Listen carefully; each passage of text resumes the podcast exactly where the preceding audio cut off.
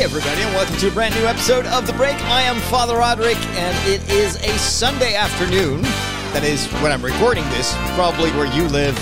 It is uh, likely to be another day, but thanks for listening. We're going to have a great show, so sit back, relax, and enjoy.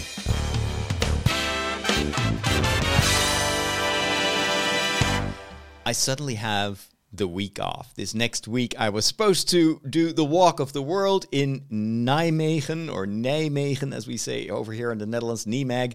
Um, uh, it's a four day walking event, um, which I've now done three times. And I was hoping to do um, to do another uh, four days uh, this upcoming week. But unfortunately, I have a bit of a an injury, nothing serious, but my feet hurt after walking for more than 20 kilometers. And since every day you have to walk 40, so that's a total of 160 kilometers, I just didn't want to risk it. I think I'm a little bit overtrained. It's probably because of all the the other training that I do, like four times a week, um, and added to that also maybe not the right shoes and so uh, i just want I don't want to take any risks. So I decided to skip this year. It's a bit unfortunate that I already paid for the for the tickets, but well, anything better than than getting a more serious injury for the rest of the summertime. Speaking of which, it is still reasonably good weather over here in the Netherlands. It is terrible in the rest of Europe. Um, the, my UK listeners, unfortunately, are suffering from rain and the typical English weather. But in the south of Europe, it is insane. I saw that in, in Rome today, uh, temperatures would go all the way up to 44, 45 degrees Celsius, uh, which is, you know, it's, it's not uncommon that in Rome during the summertime it gets very hot, but this is unprecedented. And it's not just in Rome, but also in all the other big cities, Milan, and uh, uh um, also in Spain, several uh, cities had heat alerts. Greece is terrible. So it definitely the weather is um, is all over the place, and I also heard from my friends in the United States that it is very hot in a lot of uh, places. My my good friend Rob is in in in in the area of Phoenix, and they also have like an unprecedented heat wave and drought and everything. It, it it's just it's scary how how much uh, the climate seems to be changing every year. So I remember a couple of years ago, I was spending uh, a few weeks in, in Ireland, and we had a heat wave here in the Netherlands, and it was over 40 degrees. Uh, and then we were firing up the the fireplace, the hearth, because it was so cold over there. that is always on my list as an option. If it gets too warm in this part of Europe, I will just migrate temporarily to Ireland. It's still part of the European Union, unlike uh, the UK. At least in Ireland, I can still pay with euros, and and my phone plan still works. But uh, yeah, we will have to adapt somehow. Um, in other news, uh, speaking of news, I just pressed the, the news button. Do you know what's going on? This is what's happening in your world. Face it, Catholics rule. We got Boston, South America, the good part of Ireland, and we're making serious inroads in Mozambique, baby. Taken your first step into a larger world. I always start updating you without pressing the, the, the, button for the jingle, but here we go. This is the what's happening elsewhere in the world. Well, of course, in uh, the United States, we now not only have a writer strike that's been going on since May, but as of this week, we also have an actors strike. And there is a lot at stake for uh, both unions, for, for both the writers and and the actors. This is all about um, new contracts for this new era of streaming and the residuals and the role, the, the very important role that artificial intelligence is uh, going to play in the next decade or so. So I, I totally understand that the writers and the actors want to renegotiate. And uh, if I'm following a, quite a few of my creator friends over there um, on, on TikTok, on Instagram. Uh, so I'm reading their updates. I know what kind of work they do. And they now tell us that, you know, what kind of wages they're paid. We're not talking about Tom Cruise. Uh, I mean, he, he makes a good living. But we're, we're talking about all the other act- actors that you may see in the background. And um, I saw this story the other day where uh, some of the studios are now trying to force them into a deal where if they want to be a background player, just an extra, they need to agree to being scanned digitally and then to waive their rights for the for and for eternity so that these studios can use your image and your likeness and just replace your work with artificial intelligence with computers so they can just render you in the background and you would not get any pay for that and for a lot of actors um, we always imagine we always think that the life of an actor is a life of of, of you know red carpet premieres and, and lots of money and and yachts and and beautiful villas but for most actors um, it is almost impossible to pay the rent. And we're not just talking about background actors. We're even talking about actors that you saw, for instance, in in in Star Trek. Um, that there was one of these actresses who actually stepped forward and said, "I cannot pay my rent," and she is in Star Trek Picard. She's like a class A actress, and even she cannot uh, make ends meet. Let alone, you know, all the other actors who just have to struggle more and more to get a role. Now, of course, this whole strike will have major consequences for the industry, for all platforms, and also for a lot for the movie industry. And so, a lot of the um, the series um, are that we love and that I love are now on hold, like probably Andor and uh, some other Star Wars stuff. Um, there are some movies that are put on hold. There, you, you're going to see a lot of delays in the months to come, but I think it's for the better. It's not that we don't have anything to watch. If you're like me, you have a huge backlog of material that you still need to watch. But I, I, I really hope that the the deal that they will ultimately will have to find will be good for the writers and for the actors. And you know it's it's everything is in flux right now. The whole the whole way in which we consume media is is changing and has been changing for for years. And so i'm not surprised that this will come with with uh, some commotion and some some trouble. And this is also ha- bound to happen here in the Netherlands. Uh, I mean, I, I used to work for television, and it's incredible how quickly people's behavior is changing from watching television linear on TV to TV on demand, and now the younger generation doesn't even care for not even for a video on demand. They will just watch whatever is on YouTube, whatever is on TikTok, or um, or other platforms. So it's it's just part of a changing world. But I stand with the writers, I stand with the actors. Um, as a creator myself, and as a former uh, priest who was on TV from time to time, I know that that um, a lot of these broadcasting companies are always trying to squeeze out your maximum profit. Um, even when I was working for TV, I got paid a very, very low wage. Um, uh, so yeah, I understand how it feels to to be uh, treated like that. So, thankfully, uh, I, I am not part of a union, so I can just continue to make my stuff. and, and maybe this is ultimately for for YouTube creators uh, and and for people that are active on social media, also an opportunity to show what they can do. Um, and I think over time, all this economy will ch- will change, um, and and even you know people like me who who work mainly in social media, uh, we also have to figure out new ways to monetize to make ends meet. And I am so happy that I have my Patreon, so I don't have to worry about paying the rent at least.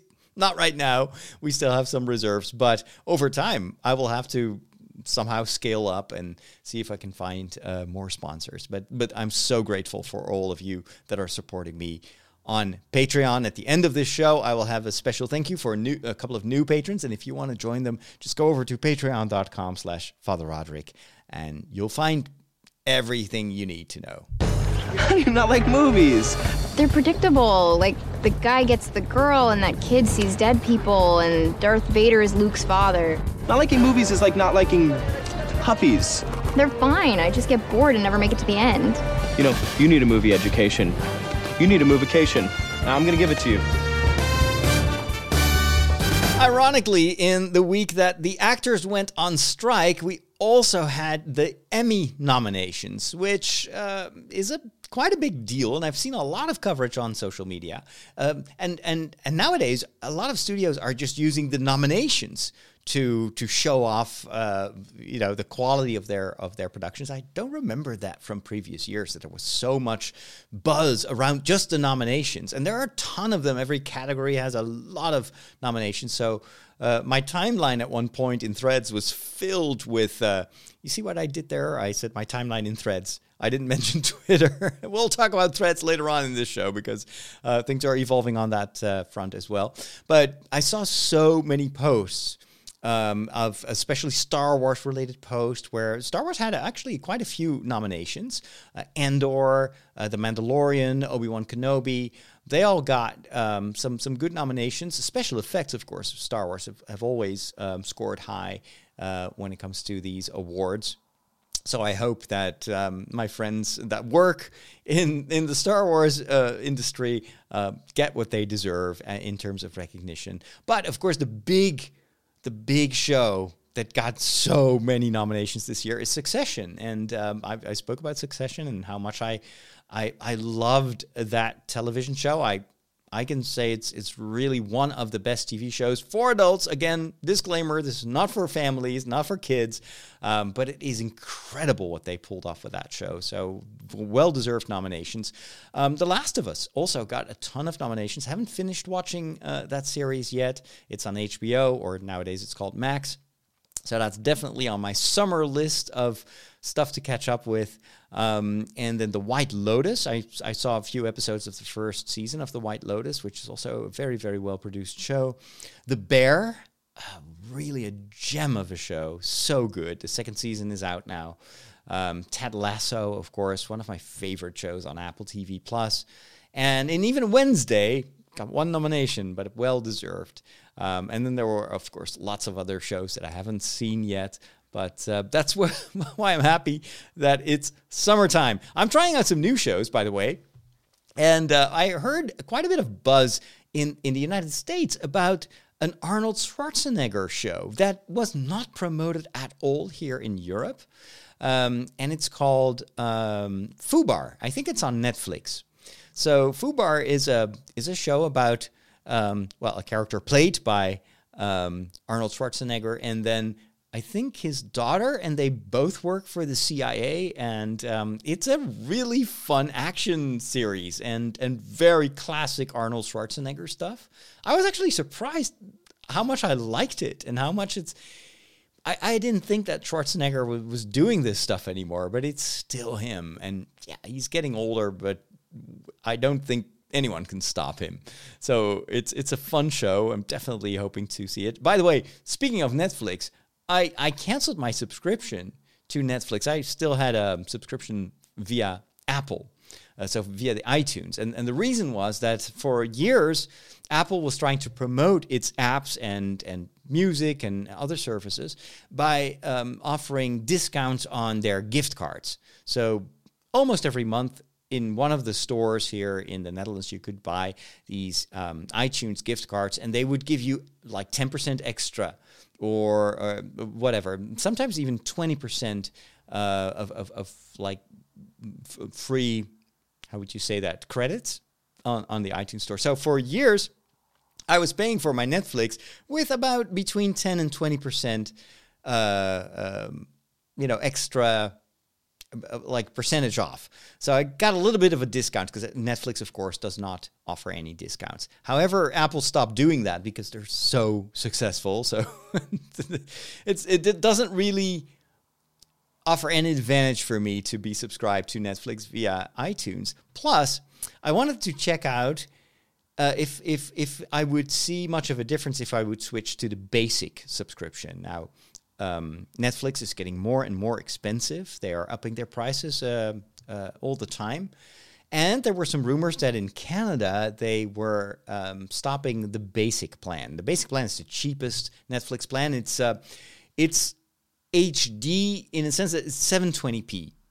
Um, so it's a little bit above DVD quality, but it's very cheap. It's just 8.99 here, whereas the next level is like twelve ninety nine, and then goes all the way up to fourteen ninety nine, which is still relatively cheap if you compare it with uh, what my American friends are paying for Netflix.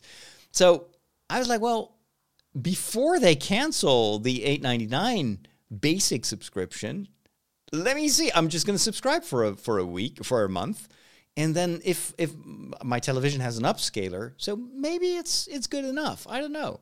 I can always switch back to to the regular plan of Netflix. But hey, if I can have a Netflix subscription for eight ninety nine, that saves me a couple of bucks that I can then invest in all the other subscriptions that I also have to pay for every month. So um, we'll see. But unfortunately, I was trying to unsubscribe, so I canceled my my subscription with Apple. But for some reason, Netflix still shows me Netflix, even though. uh, You know, I'm no longer paying for it. So I don't know if after a month or so, next month, maybe then Netflix will have gotten the notice from Apple that, hey, um, Father Roderick's not paying for you anymore, and maybe that's when they will cancel. It's really weird, and it's very um, confusing. Uh, so I can't I can't figure out why I'm still able to watch Netflix, even though um, my subscription through Apple has stopped. Anyway, let them figure it out. I didn't do anything wrong, so we'll see next week uh, or next month what what will happen. So, um, Fubar, watching that. Um, I also watched another movie, Uncharted, that I hadn't seen when it was in, in movie theaters. Uncharted is based on a video game uh, series that was very popular on the PlayStation. I actually played, um, I think, two two of the of the of the video games. Really loved it. Very much like an Indiana Jones type of story. Um, it's probably also inspired by Indiana Jones.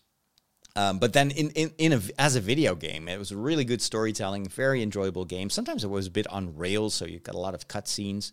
Uh, but and they kept upgrading Uncharted and even remastering the like earlier versions of the game. Um, and and so at one point they decided, well, let's try to make it a movie. Um, and they hired Tom Holland and Mark Wahlberg and Antonio Banderas for the main roles.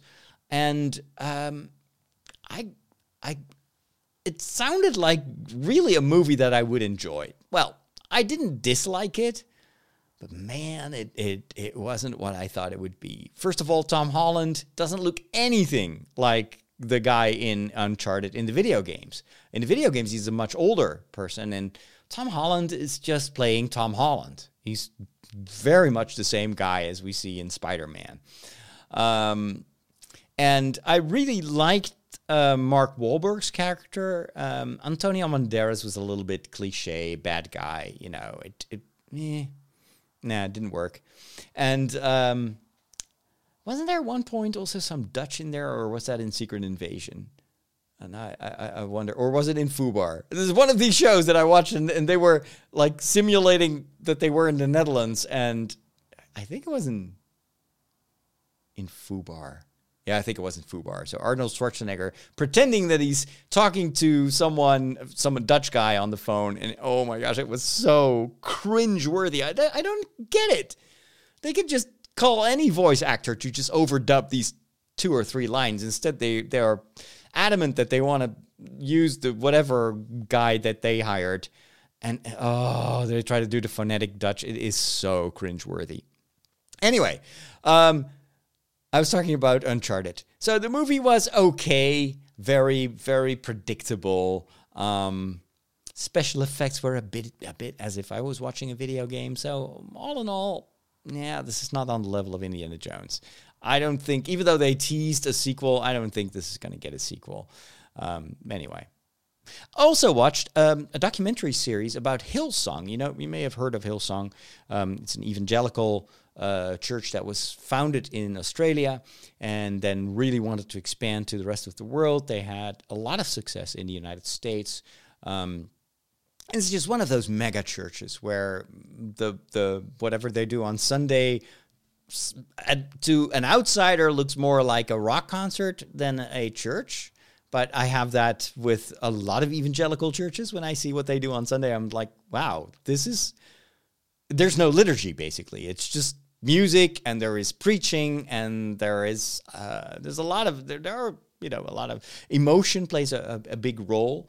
Um, so there are things that I like. Actually, the music is quite nice. Uh, Hillsong was was very much focused on on good music production, and they they the documentary shows how they move with whatever is is um, the the current flavor of music that that young people seem to like, and they also even use music to influence how emo- you, feel uh, during those services. And so the music itself is is written in such a way that it it it makes you emotional. And so of course we remember what touches us. Uh, intellectually, of course. Um, I like to be engaged, but it, I, I, remember what what really made me emotional, uh, whether it's a movie or a book or a conversation or even a, a sermon or a homily.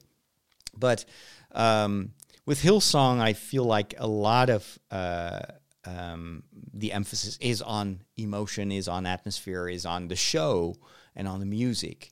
Turns out that actually there was a lot wrong behind the scenes. Uh, despite all the glamour and all the, you know, there's some some preachers that got the status of a of a rock star, but as you see very often in in any organization, not just churches, power seems to corrupt. Money seems to corrupt people.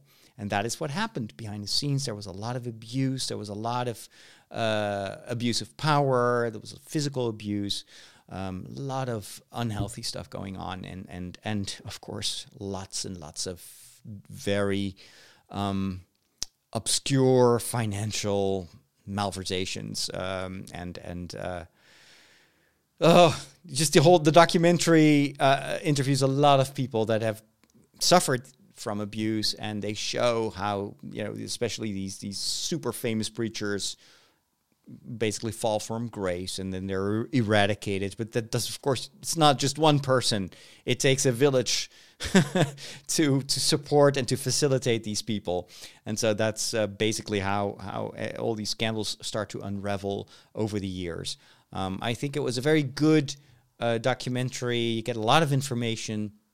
And unfortunately, it all sounds so familiar because we've seen this in so many other churches, um, not just in the evangelical prosperity type of churches, but also in, in, in Protestant churches in general. In, Catholic, in the Catholic Church, of course, we also have had many, many scandals uh, from abuse to financial abuse to financial uh, scandals uh, power scandal, power struggles. Uh, it's all, you know, we're human, but a church is called, of course, to higher standards. And I think the, what the documentary really shows is how dangerous it can be if.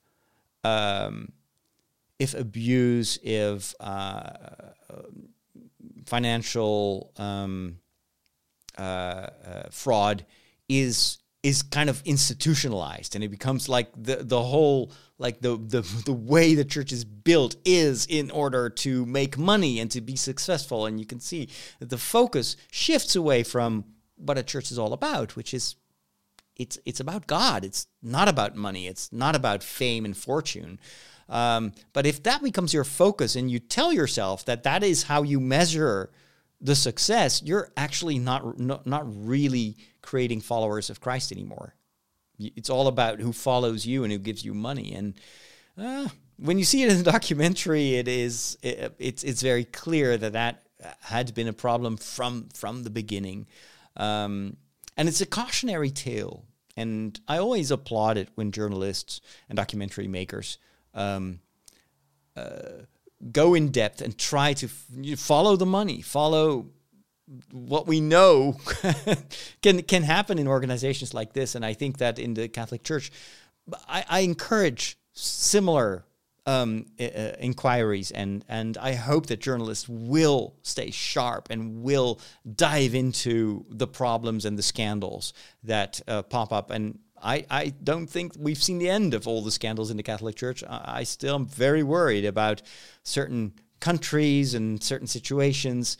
Um, I think reform is an ongoing process, and we will probably never see the end of these scandals. Uh, but every time something comes to the surface, what needs to be done is genuine repentance and genuine uh, conversion And if it's just PR, and that's kind of the, the problem with Hillsong, it's like they, they always try to spin it so so that they don't lose money and they don't lose people. And the Catholic Church, that is the big scandal in the Catholic Church. It's not just the abuse scandal, but it is the cover up. It's all these people protecting one another. And, and you can never change if you don't want if you don't really want to change. If it's just like oh, we'll just hire a PR firm to take care of this unfortunate incident, then how is that going to help anyone? So journalism, documentary makers, they keep us honest, and it's super important. And and this is also true for politics. You know, I, I will never criticize the media for being critical. I can criticize a journalist when he or she doesn't do his or her job. When, when it, they didn't double check the facts, they didn't allow for the other side of the story but I, I, cannot be critical of, of any form of media that wants to go to the bottom, even if it's uncomfortable for my church, for, for me as a priest. I, I mean, we have to make sure that there is transparency and that people are honest, especially in uh, when you're you pretend to be a church. anyway, so that's an interesting documentary on. Was it on Netflix? Maybe this was on HBO. I forgot where I watch it. Uh, anyway, you can Google it. So it's called Hillsong Mega Church Exposed. Um, and that's about it when it comes to TV watching. I hope this week to start um, watching the final season of Star Wars Rebels in preparation for Ahsoka. And I'm also hoping to do some commentary on my YouTube channel. So if you want to hear my, and I've never seen the fourth season. Um, the the, the trailer for Ahsoka, the official trailer, premiered last week. I did a reaction video, but I I clearly missed some information because in the comments a lot of people told me, "Oh, what you see there in the trailer, that's from Rebels season four." So um, I didn't really get spoiled, but now I really know that I have to see that season, um, and maybe it's fun to see someone react to something that you've already seen, and you you you see me struggling with trying to understand what's going on. That seems to be also the appeal of my my anime commentary. A lot of people that follow me, they they have already they know much more about anime than I do, but they like to see me discover what they already loved for the first time. Uh, there's some charm in that, I, I guess. All right. Time for the peculiar bunch. Catholics rock!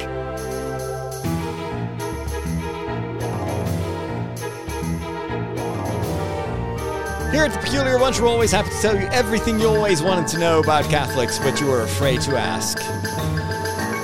Catholics can be a peculiar bunch. No meat on Friday. Oh, meat? What do they eat? Light bulbs? Today, I want to try to answer a question that I got from one of my followers about manifesting. What's up with that? Man, you guys got more crazy rules than Blockbuster Video. I remember years ago, maybe I was still um, studying theology at the time. Maybe I wasn't even ordained a priest. That there was this book called The Secret, and it became a huge phenomenon. And and, and uh, at one point, Oprah Winfrey basically was the, the Secret show. And uh, I think it was a precursor of what today's all the all the rage in some circles, which is this manifesting phenomenon. Uh, the idea of the secret I've, I've never really studied it in, in depth, but it was that if you want something in life, you just have to really wish it. You have to think it. And the secret is basically if you think hard enough about what you want to accomplish or what you want to, to get from life, it will just happen. It will just come to you. So just if you want to be a millionaire, just think really hard. I'm simplifying probably, but just you you just wish for it, you think about it, you tell yourself that you're going to be, and then it will just happen. Um, I'm always a bit. I've always been a bit skeptical towards that kind of thinking. Um, I, am more like grumpy old Harrison Ford, uh, aka Han Solo in uh, in the Force Awakens. It's like that's not how the Force works.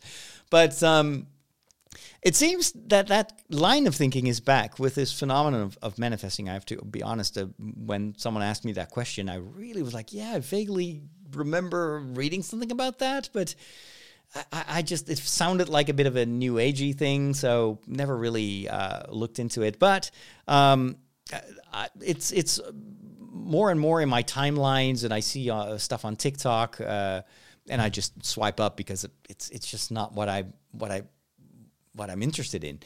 From what I understand, again, if you probably some of you may know more about about this than I do, but um, what I think it is is this. I, it's kind of similar to the secret. Uh, manifesting is uh, is is focusing and even writing down some goals that you haven't reached yet, but you want them to happen.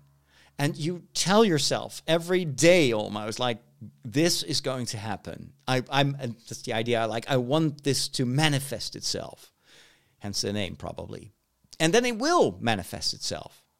Now there are two sides of this. One kind of a psychological aspect, and one that maybe, at least from my perspective, more um, a, a, form of superstition. Let's start with the psychological. Um, I know from personal experience that goal setting can really, really help you to attain goals. Uh, in fact, if you if you ne- if you're never clear about what do I want to get out of life, what do I want to reach, you you miss an opportunity to have that carrot dangling in front of you that will actually pull you forward. If you want to set goals, it really pays off to have very clear, super specific goals and also tell yourself, how am I going to measure if I've reached that goal or not? What is what does it take for me to feel like, yes, I am there? Um, so thinking about goals and being also ambitious in goal setting is something that I would always recommend. Um, it, it also helps, I think, to not just set some goals like I want to be a millionaire, I want to make a ton of money, I want a big house, and I want uh, I don't know whatever you, whatever else you're aspiring to. Um, I think what works even better in goal setting is also um, to add a spiritual dimension to it and to bring it up in prayer and uh, you know hold it up in front of God who also has his his aspirations and his plan for you and and always kind of try to discern is this just my goal? Is this my will or is this my wish? Or does this to which extent does this really align with what god wants for me? And uh, so then then goal setting is also a spiritual discernment. And it helps not just to do this in private prayer I recommend you do, but it's also good to talk to other people, wise people that can um, that can advise you, people that know you well, people that maybe also know a, a, lot about the goals that you're trying to reach. If I say, well, I want to be a successful YouTuber, I want to reach a million people, then maybe uh, you know being part of a uh, a group of, of, of successful YouTubers can help you. That like these these expert groups um, the people that you surround yourself with that already embody that ideal that you're striving for can really help you to get to that level. Um, this is one of the reasons that I joined a, a, running group. One of my ambitions when it comes to running is I want to run a marathon under in under four hours. Maybe, and, and this is a crazy goal, maybe I can still, before I get too old, I can run a marathon in, in three and a half hours. That would be amazing to at least one day in my, one time in my life, uh, qualify for Boston, even though I probably will never run the Boston Marathon. But how cool would it be? And, and, and so I'm surrounding myself with very good runners. They give me all sorts of advice and they tell me, well, you can do it. And I have a coach that helps me with that. So, but that's all goal setting. So if if that aspect of manifesting is something I can I can really understand. Sometimes you just have to put it in front of yourself, maybe even write it down, put it on the fridge or on your mirror, and every day you tell yourself, "Hey, this is what I'm working for. This is what I'm going for." And even if you ultimately won't reach that goal, you will still get much farther than if you just tell yourself this morning, "Oh, I'll just wing it and we'll see how far we can get." And eh, I'm not sure if this is ever going to be a, a reality. No, Now you have to believe that you are going to get there. Um, so that aspect of manifesting totally understandable. And i can see that it, it will work. And some people will say well hey manifesting yeah totally works for me because i had this wish and this idea this goal and look where i am now a year later i am there. Well i'd say give yourself a round of applause because it's not just this manifesting is you know it's not a magical thing but it helped you to stay focused. And that is why you got where you are right now. There's also a, um, another interpretation of this manifesting where it becomes a bit more like wishful thinking, maybe magical thinking, where it's just, well, if I just wish it and I concentrate on it and I tell myself I'm, I'm gonna get that expensive car, I'm gonna get that, I'm gonna win the lottery, it will, it will manifest itself.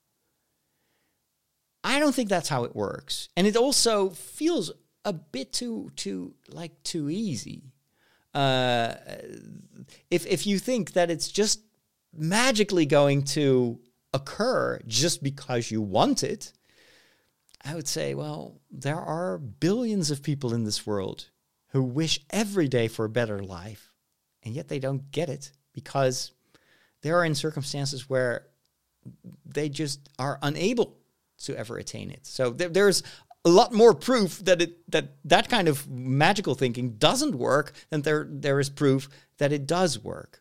And some some people that are very much into that kind of more superstitious that's my qualification of it uh, interpretation of manifesting will say well, well in my case it worked look I, I wrote down this and then i actually won the lottery.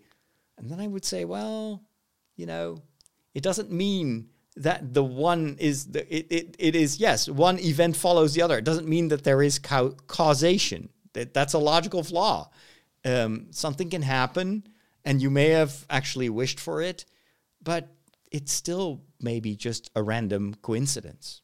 So uh, I, I always think and, and the reason that i'm critical towards that that type of interpretation that kind of magical thinking is it could have a tendency uh, to ignore that you have to also pay the price for what you want to attain. You have to invest yourself. You have to want it. You, you have to go through this laborious process of putting the work into it and, and to find people that can help you uh, in a mastermind group or whatever.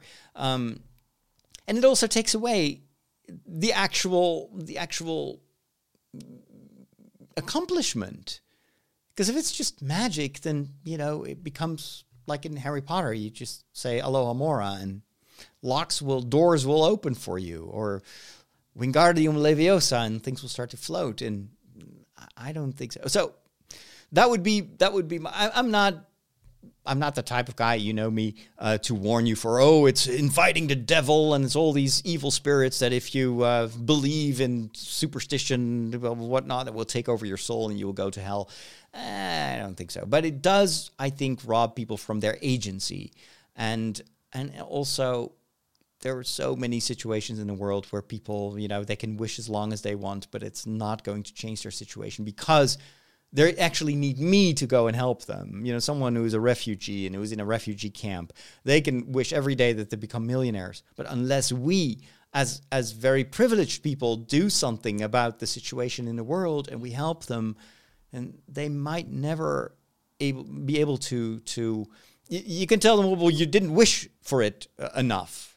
That would be similar to saying someone who has cancer, well, you didn't pray enough, obviously, otherwise you would be healed because God wants you to be healthy. That's not how the force works. It's it's uh, ins- insulting to to think about that. It doesn't it doesn't on it doesn't honor the dignity of of, of people that in, are in less fortunate circumstances. So what I would do is if you see someone who is really hoping uh, for something to occur, or something to, to improve their lives, which is very understandable, ask yourself, what can I do to make that other person's life better? What can I do to help someone else reach their goals. I think that's a much better thing to focus on than just on you know, what do I want? What is going to make me happy? What is going to make me rich and and and and and successful? I, I mean, I don't I don't say that you shouldn't do that, but if we're getting too focused on all this wishful thinking and all this magical thinking, we might actually forget that a lot of people just have to work really hard and struggle every day to to get to a higher level. And well, anyway, we just have to help one another. Uh, and actually, I like it that way. When did you become an expert in thermonuclear astrophysics? Last night. The packet. The extraction theory papers. Am I the only one who did the reading?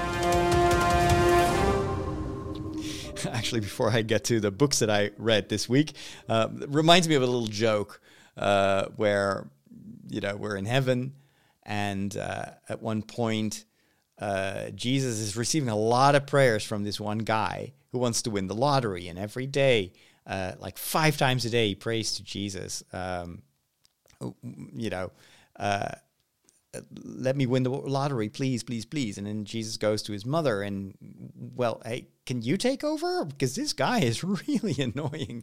And then uh, the Virgin Mary says, yeah, I'll, I'll take care of it. Um, which, by the way, actually, this is a heresy. What I'm just telling you, it's I think it's the other way around.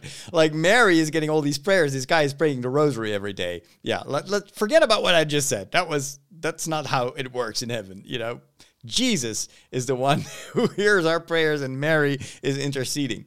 Uh, so it's an intercessory prayer. So Mary is like, this guy is praying the rosary every single day, so he will win the lottery.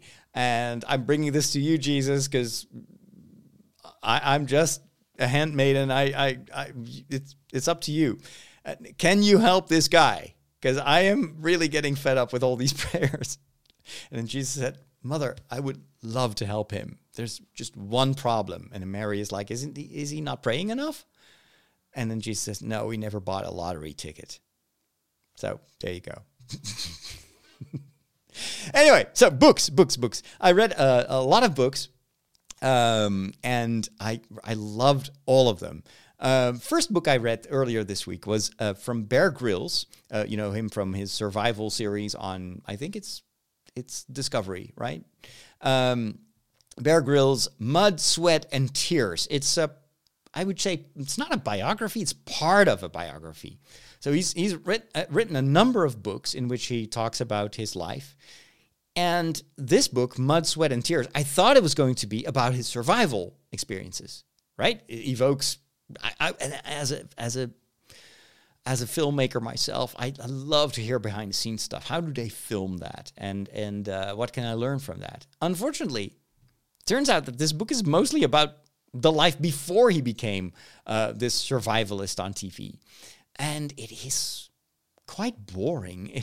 The title is really not uh, uh, fitting for the contents of the book. It is just this drawn out, long story, probably ghost written as well, which just goes on and on and on and about his first girlfriend and how he he he got to you know ended up at the special military uh, division or whatever it is, and then and in the final chapter, it is a little bit about his TV work I'm thinking, yeah, that's what I wanted to read about, and it just it, it's not very insightful. The biggest flaw of this book is it it is it's not good storytelling. A good story starts with something, and then every next chapter propels the story forward, and you start to understand things. Oh, that is why you told me this, so that then I understand what you learned from that, so you can do this and that. This this book is very much like chronological storytelling. So. Uh, I did this. And then the next day, uh, the weather changed and we did this. And then this happened. And then this happened. And it just goes on and on and on. And there's nothing that makes you want to see what happens next. And there's nothing that when you read on, it's like, oh, now I see why. Where you come from, there's an insight, or no, it's all very bland and very like a summary of basically a diary. It's, it's yeah, it wasn't very good. I may try out one of his other books, but I'll I'll make sure I read some some some reviews first to know because I still want to know how they filmed all that stuff because I think the TV show is amazing, but the TV show is actually much better storytelling than the book itself. Then I also read, and this was funny, never read this before. J.K. Rowling, The History of Quidditch Through the Ages. So this is a book that she wrote years and years ago. This is way before she became so controversial and and and before her writing got so dark. Um, this is, I think, on the like the summit of the popularity of the Harry Potter wizarding world. And she wrote a book for charity. So all the proceedings of the sales of the book would go to charity.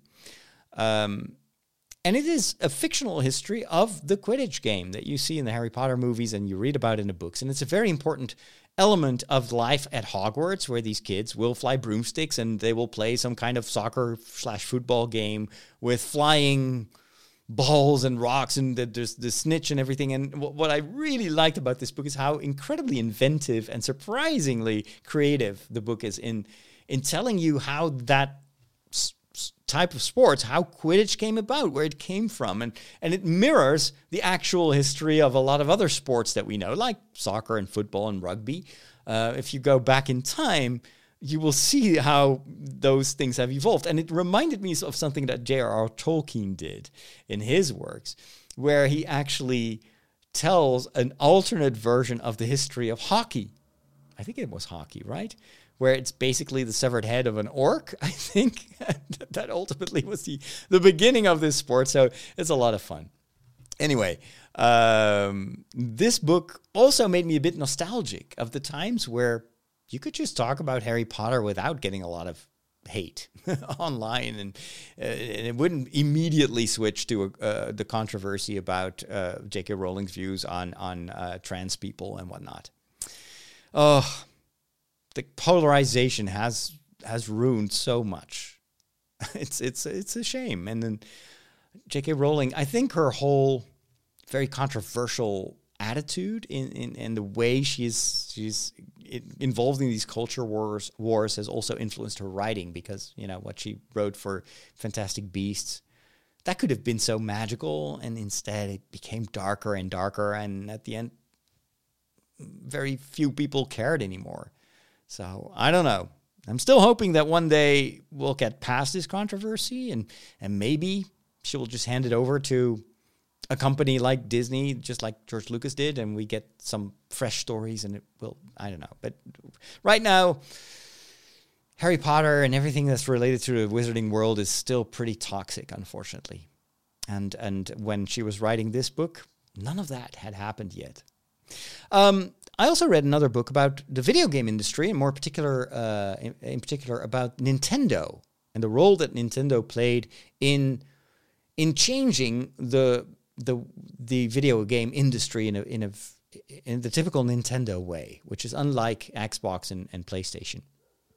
Um, this was the memoir of Reggie Fils-Aimé. I hope I pronounced that correctly. He was the uh, president and COO of Nintendo America. And I was looking forward to reading this because I've been a fan of Nintendo for many years. Um, as I've explained before, I kind of missed out on the on the Game Boy generation. I was in seminary at the time, didn't play video games, so for about ten years, um, I I totally missed that and Mario and Mario Kart and all that and Bowser. Uh, that all happened when I was in seminary, but right now I'm kind of catching up on that history. I I do love my Nintendo Switch. I love playing the Zelda games. Um, so I also want to know what happened during those 10 years that I was in seminary and I just completely missed that entire revolution in, in the video game industry. So I was hoping that this would be, uh, this book would fill me in. It does actually, but unfortunately, it's not the only thing. Just like with the book with Bear Grylls, this book is way too long and it's not about why I wanted to read the book. It's positioned as, oh, this is all going to be about Nintendo. In fact, like half of the book is about the jobs that that Reggie had before he he was contracted by Nintendo. And then there is also a lot of like really not interesting stuff about what he did after he he uh, stepped away from Nintendo. So the only part of the book that I enjoyed reading was about the Nintendo years and how they developed uh, the the Wii and uh, later on the the what was the other one the Wii was it the Wii U and and then of course the early stages of the development of the Nintendo Switch. They also talked about uh, Breath of the Wild. That was interesting, but it was very brief. It was very short, and it, what I liked about it was he also um, talks about the cultural differences. Uh, Nintendo being a Japanese company, and then uh, the the big disconnect between uh, the, the the cultures, the, the the like the dominant Western culture also impacts the video game industry and and PlayStation, to a certain extent, also struggled with that and still struggles with that a little bit. Uh, Microsoft, being an American company, really understands the American, North American, and European market, but they don't really understand the Japanese market. And so over time, you see that these big companies, they want to reach all these different demographics, and you see that there is more of a blend, and some of the genres that are very popular and have been very uh, popular in the Asian market are now slowly starting to conquer the Western world. I'm not sure about the other way. I, I still don't think that first person shooters that do very well on on the Xbox do do well in in Japan and in other Asian countries. So, but it was kind of fun. That was like a meta element of this whole discussion that I never thought of before, and so it's interesting to see him struggle with the the the, the people in in power at Nintendo that just don't understand the Western culture. Um, and then uh, what else did I read? Uh, oh, it was another book that, that was really uh, moving. It was a story, uh, also a biography of um, a Dutch uh, woman who uh, was our national pride in snowboarding until she got cancer and her leg had to be amputated. But instead of stopping her career, she got a uh, a prothesis. Is that how you say it? Um, and she continued to play uh, to to uh, um, to snowboard, but this time in the Paralympics.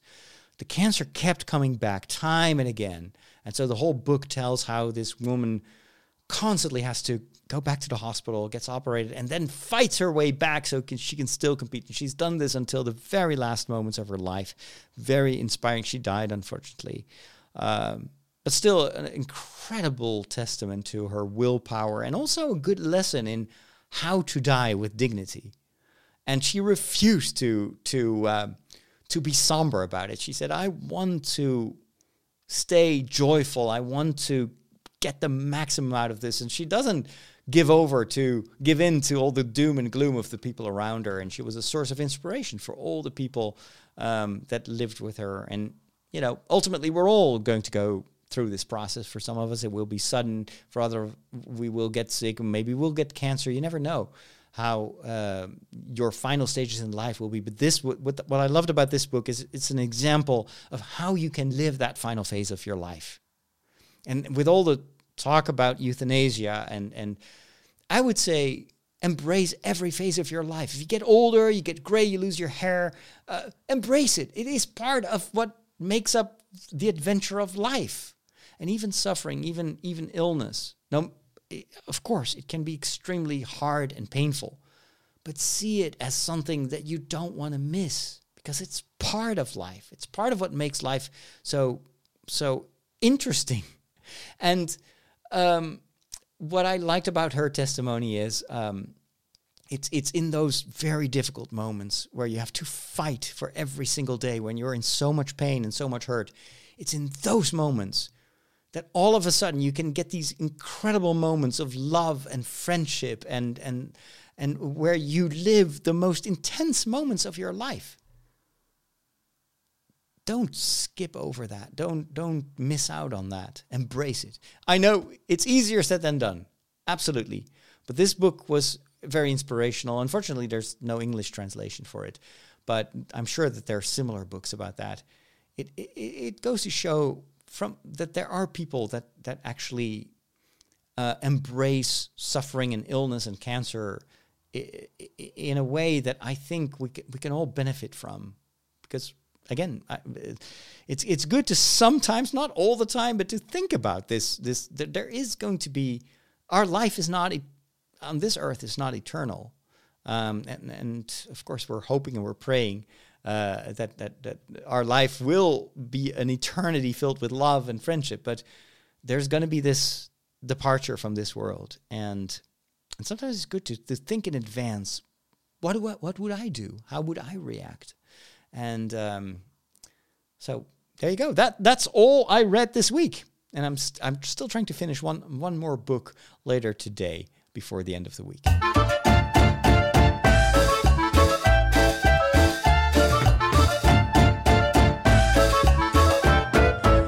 Daniel in the chat is asking, who likes hot dogs? So that's a sign for me that we need to talk about food. And actually, my stomach is also reminding me that it is time for dinner because I'm recording this before I enter the kitchen. So I'm going to share with you what I'm going to try to make today because it's a new recipe.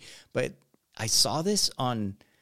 uh, This is thanks to Bing. You know, I've been uh, using uh, the Bing search engine quite a bit. Uh, and I've been very impressed with how much I like it over over Google. Um, what yeah, over Google as a search engine um, because it has um, artificial intelligence, so you can actually chat with with Bing.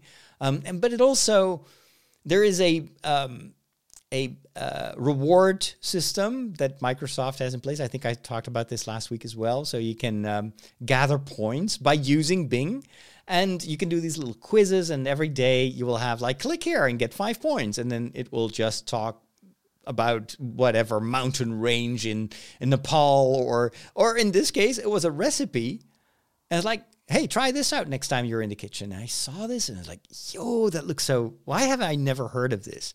Um, it is it was a recipe for um, a special type of potato preparation. It's called roast Hasselback, and um, it's basically you you you you cut up a a, a potato as a an, an accordion. You know, like the how do you call it to make music? An accordion. I think it's called an accordion, right? So you um, you cut the each each potato into small slices, like five millimeters. Um, but you don't cut it all the way through. There still has to be a little bit on the bottom of the potato that keeps the whole thing together. Um, in in the uh, video, I will link to that in the show notes by Jamie Oliver. He uses two wooden spoons and he put the potato in between those two wooden spoons and then cut it. So you never go all the way to the bottom of the potato. Once you have that, you make um, you melt butter. You add some garlic, some herbs, and some salt and pepper, and then you take a, um, a brush and you cover the potatoes and also in between those slices that you created you, you cover that in, in that um, scented that aromatic butter. And then you put the potatoes in the oven for about 45 minutes. And then you take them out. And then you in the meantime you make like a crumble with uh, with bread. Uh, can just be any type of old bread and um, some oil and he um, Jamie Oliver used hazelnuts, like chopped up hazelnuts, and and some blue cheese, like the, the very like strong uh, cheese. You put that in a blender, and then that creates like a crumb. A crumb. I think it's called a crumble. So like after forty five minutes, potatoes are already nice and golden. You you may add you may take some of the uh, butter and oil on the bottom of the of the tray and pour it over the potatoes again. You can also go in between the slices if you want it to to be even more crispy. And then you uh, before you put it back in the oven, you you cover the whole thing with that crumble that you created with breadcrumbs and and hazelnuts and and blue cheese, and then you put it back in the oven for another 15 minutes and it just looks so amazing I, I, this is one of those rare occasions that i can actually smell a youtube video i was watching this and i was like oh, I know how this must smell. I am going to make this. So that's what I'm going to prepare later today. If you follow me on on um, social media, you'll probably see the photos of either like charcoal that came out of the oven because I failed the recipe, or you will just see something very very delicious called roast Hasselback potatoes. We are on the cutting edge of technology. Wow. Well, what does that mean? Let's plug it in. It's going to say, hey, I see you plugged in a new device. And it's going to load in the appropriate drivers. You'll notice that this scanner built, whoa. Well, all your technology stuff just ends in disaster. But there is one more thing. So this is always uh, that moment in the show where we talk about video games and technology, uh, everything digital. And um, uh, I already spoke a bit about Nintendo. I'm still playing Breath of the Wild. What an amazing game! I saw a video actually on YouTube about the how that came how that game came together because now, of course, the sequel to Breath of the Wild is already out, and I've heard that Nintendo is working on a uh, a Nintendo Switch 2, like a, a, faster Nintendo. So I may have to sell mine before that one hits the market. Um, and but I I would be surprised if that console wouldn't be like cross compatible and would be able to play the the the Switch games. Um, I really would like to play um, Breath of the Wild in 4K. I hope that's going to be part of the of the you know the next uh, hardware uh, iteration of the Switch. Um, but it was very interesting. The, the, the, Breath of the Wild originally was supposed to be a very different game, and they had to figure out how to guide you in this open landscape so you wouldn't get lost and you wouldn't. So they tried this out with test audiences, and they saw heat maps, and they saw that a lot of players just never explored the entire map. So they had to come up with all sorts of tricks to guide you, even though you still have the idea that you're just following your nose. You're just, you can do whatever you want. Um, very fascinating video. Uh, I'm also playing a, a, couple of games on uh, Game Pass, and one is just absolutely gorgeous and such a joy to play. It's an indie game from, a, I think, a Canadian gaming company. Or no, was it Swedish? I think it's a Swedish gaming company. It's called Planet of Lana. And um, it tells the game of two sisters um, during an invasion of their beautiful planet by. Um, it's like War of the Worlds, basically. I think it's inspired by that. So the, the, this alien ship uh, abducts the sister um, and, and ca- captures all these these humans in, in, in a big net and, or a cage and then the younger sister is pursuing these aliens and is trying to, well, to find her sister. Um, it is a very poetic, beautiful game, beautiful music as well. It is a two dimensional side scroller, but everything is hand painted. The animation is gorgeous. And um, it, it, it, gradually gets a little bit more difficult. There's some puzzles that you have to uh, solve. Like, how do I get past them? Because there's these, these, these drones and other robots that are still on on the planet, and you have to somehow circumvent them and try to figure out how to get past them.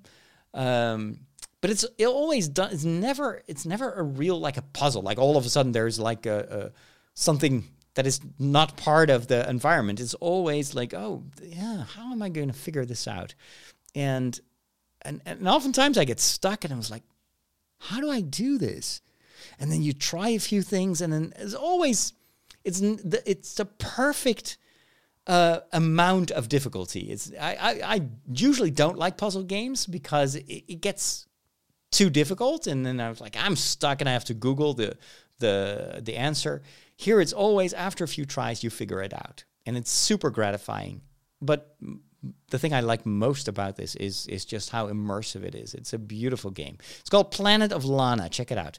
Another game that is highly addictive and so much fun is called Arcade Paradise. This looked like a like a game that I would never launch. It, like the artwork was a bit like 80s and a bit garish, and I thought actually that it was just a cheap arcade simulator. It's called Arcade Paradise. So like, ah, oh, it's probably just I, there are so many of the emula- of these kind of emulators. Eh, I don't know if that's for me. But hey, I fired it up just to check it out. Turns out it's not an arcade emulator at all. In fact, you start. It's it's a it's a um, how'd you say that um, a management simulator of a of a, a laundry shop and your dad has um, put you in charge of his laundry business, and you start with washing clothes. And I was like, okay, it's in 3D. So you every day you go to work, and then people leave their their dirty laundry, and you have to put it in a washing machine. And after a while, you have to make sure it's transferred to the dryer, and then you have to make sure that you get it out of the dryer in time. And the quicker you work, the more money you make. So I was like, what the heck? What, what's the arcade of this? I mean, uh, I don't think I I, I want to play a game where I'm just washing other people's laundry. I, I have trouble enough washing my own laundry. Laundry. I don't need a video game for that. But then you get a phone call, and your dad is on the phone. He leaves a voice message, and he says, "You know what? hey, um, I keep you in charge. Um, I just want you to keep the place tidy. So you have to clean up the. You have to, sometimes you have to unblock the toilet and all that. So make sure you take good care of my shop. And then a friend of you gets in touch over over email or chat, and he says, "Hey, have you ever thought of putting an arcade machine there to make some extra money?" And so there is, I think there are like two or three arcade machines in the back of the building. And he says, "You know what? We we if you can find some time to to fix them and to clean them up, you, I, I, if I were you, I would just invest some of the money you make, but with the laundry business, into these arcade machines because you've got a much bigger turnover than with the laundry stuff. And so over time, you make some money, you invest in new arcade machines, and and then at one point you could even get to expand. There are some some back rooms in the building that are not used, and so you hire a company to expand it, and you build. Your, and this is taking place in the 80s. Uh, so this that's the time when I was in high school and arcades were all the rage. So you build your own arcade. Um, and the cool thing is, you actually have to play those games. There are like goals you can do every day. Um, and the more you you attain certain uh, goals in those arcade games, uh, the, the more popular those machines become and then you can make some money and you can invest it in some other stuff. And you can even hire some people to help you with the laundry business. And so i got so incredibly invested in this. And i love the combination of this management sim because there's a lot of stress in, in, in like oh, doing all these things at once. But there's also every time you get better at running the business and, and more and more money starts to come in. And it is so addictive and I love the way that in which they did these arcade games. So you actually do play a bit of a simulator, but what they did is they never do like existing games, but they blend in. They blend several types of arcade games. So there's this one game where it is the original GTA, so Grand Theft Auto, combined with Pac-Man. And so you're running around, you know, gathering money in your car, and there are police cars, the, ghosts, and they, once they crash into you, you have to run, and you have to, like, I think try to incapacitate incapacitate the the the the, the, the agents, the the policemen with music, I think, with rock music, and then you get back into your car, and it's just it's Pac-Man, but in a different way. You also have racing games. You've got like there's this one game that's so addictive, where it's kind of based on like sequences of numbers and at first it's like oh man i hate these games. You have to it's so complicated. But then you you get the hang of it and now i can't stop playing it. It's like man i i need to hire someone to do the laundry for me so i can focus entirely on high scores on this machine. It is amazing i feel like i'm back in the 80s i'm back in time it's an amazing game it's too addictive. It's actually quite dangerous uh, because I can't stop playing it. That's how good it is. It's called, I think it's still in beta actually, but it's on Game Pass. It's called Arcade Paradise. All right, we need to start wrapping things up. Um, uh, at the beginning of this show, I talked about threads and Twitter. Um, threads, of course, after its first amazing week, um, a lot of the traffic went down. Pe- the novelty wears off, and there is an additional problem. Threads is not available in Europe. And at first, I was able to circumvent it by downloading the app via the American or the Canadian uh, iTunes store. But apparently, I wasn't the only one who was doing that. And now um, Meta has blocked anyone from Europe to access the service. I can still read the threads. Um, people can still follow me on threads, but I can no longer post. And I also cannot see reactions. It's a bit of a bummer, but it shows me that the European legislation works. So now it's up to Meta to try to fix this because they, of course, want to make this available everywhere. But now they have to abide with the European laws to, to make sure that Europe can also join uh, uh, threads because without Europe, it's never going to be a replacement, a, vi- uh, a viable replacement for Twitter. In the meantime, Twitter is still going through a lot of difficulties. Uh, Threads, of course, has uh, put it quite a dent in, in, in, their traffic, but more importantly, advertisers are now moving over to Threads as well. And so, um, uh, and this is Elon Musk himself who has posted that um, like 50% of the advertising money has just evaporated. And so investors are now doing going elsewhere, and he blames that for the fina- ongoing financial trouble that that Twitter is in.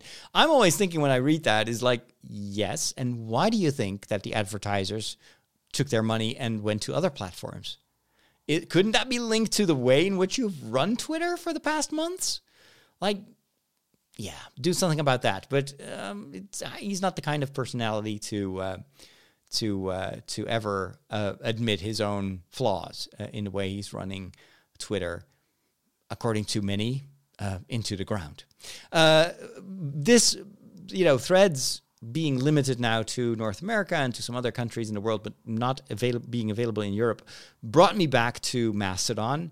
Um, as I said, I also got an inv- invitation uh, to Bluesky, but Bluesky is very much the same as Twitter and and uh, and Threads. It's owned by Jack Dorsey. He is very untransparent, opaque. He's not clear at all what he wants with that company and and you know who he is in cahoots with. It it stays too vague. I don't I don't trust it.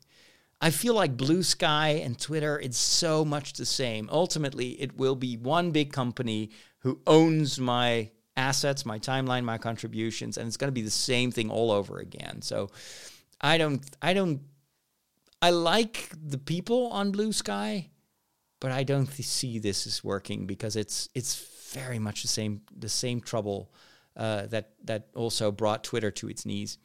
Um, it remains to be seen if Threads is going to be any better. I do think that Meta has learned a lot from you know all their years of experience in in managing social media platforms. So I think in terms of moderation, they're stronger than than um, uh, than than Twitter and Bluesky. But I'm I'm back on Mastodon. It's I still have so much sympathy for the Fediverse, and I really like the people there. It, it's every month it's getting better. Um, they're also improving the apps to use it. So I think ultimately Mastodon is here to stay. And the same is true for Lemmy as a, a, replacement for Reddit.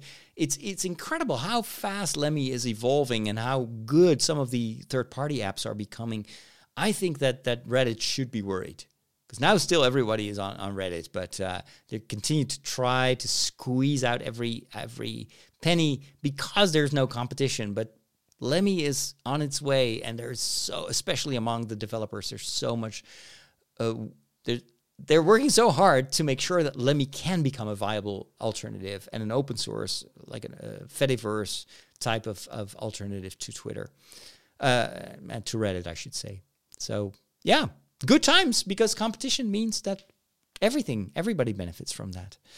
Um, and then one final thing. I've been streaming this also uh, live on Facebook and YouTube and Twitch, but I had to use my old webcam for that. I, was I've always been using my my um, Canon M50 and it stopped working and I have myself to blame. Because today I was thinking hey you know what? I would like to try out the beta version of uh, the new operating system on on my iPad and on my computer so I signed up for the beta and installed uh, the I think it's it's OS 10 iteration 14 I don't know it's it's Sonoma um, and it's very cool. It's got these cool widgets and it's very, very nice. And I also installed uh, iOS 17 on my iPad. It's amazing. On the iPad, it's actually pretty stable. The problem is, um, once I installed the beta on my computer, it, it, it didn't support the API anymore that made it possible to use my, my nice fancy camera with my computer. And so now I'm stuck with a webcam that's super glitchy and not not not very good. So anyway, hopefully, hopefully this will sort itself out. But it's a good lesson to never install a beta on your work computer. I was just impatient. I only have one Mac, and I just I was so curious. I wanted to be in on it, and now I messed it all up. Oh well. It's time to wrap things up. Thank you so much for joining me today. I hope you enjoyed this show. I want to say a special thank you to my new patrons.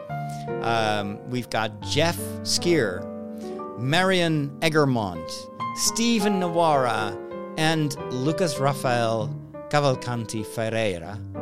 Uh, and they all joined this wonderful community of patrons that help me do this this work.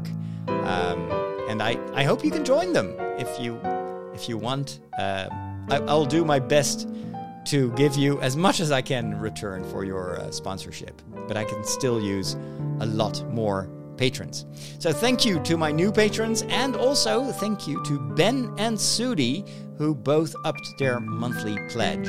Uh, this sometimes happens when people have a little bit more uh, room in their financial budget. Sometimes they decide to go to another tier. I'm super happy if people do. But never put yourself in any financial trouble for supporting me. I only want you to support me if you believe in what I do and if you have the means to do so. But I never want someone to get in trouble just for, you know, wanting to uh, to help me. It's like like when you're in an airplane and the the the, the steward t- always tells you to first put the oxygen mask on yourself and then help other people. I would like you to do that financially as well. But if you can help, I'd love it. See you next time. God bless.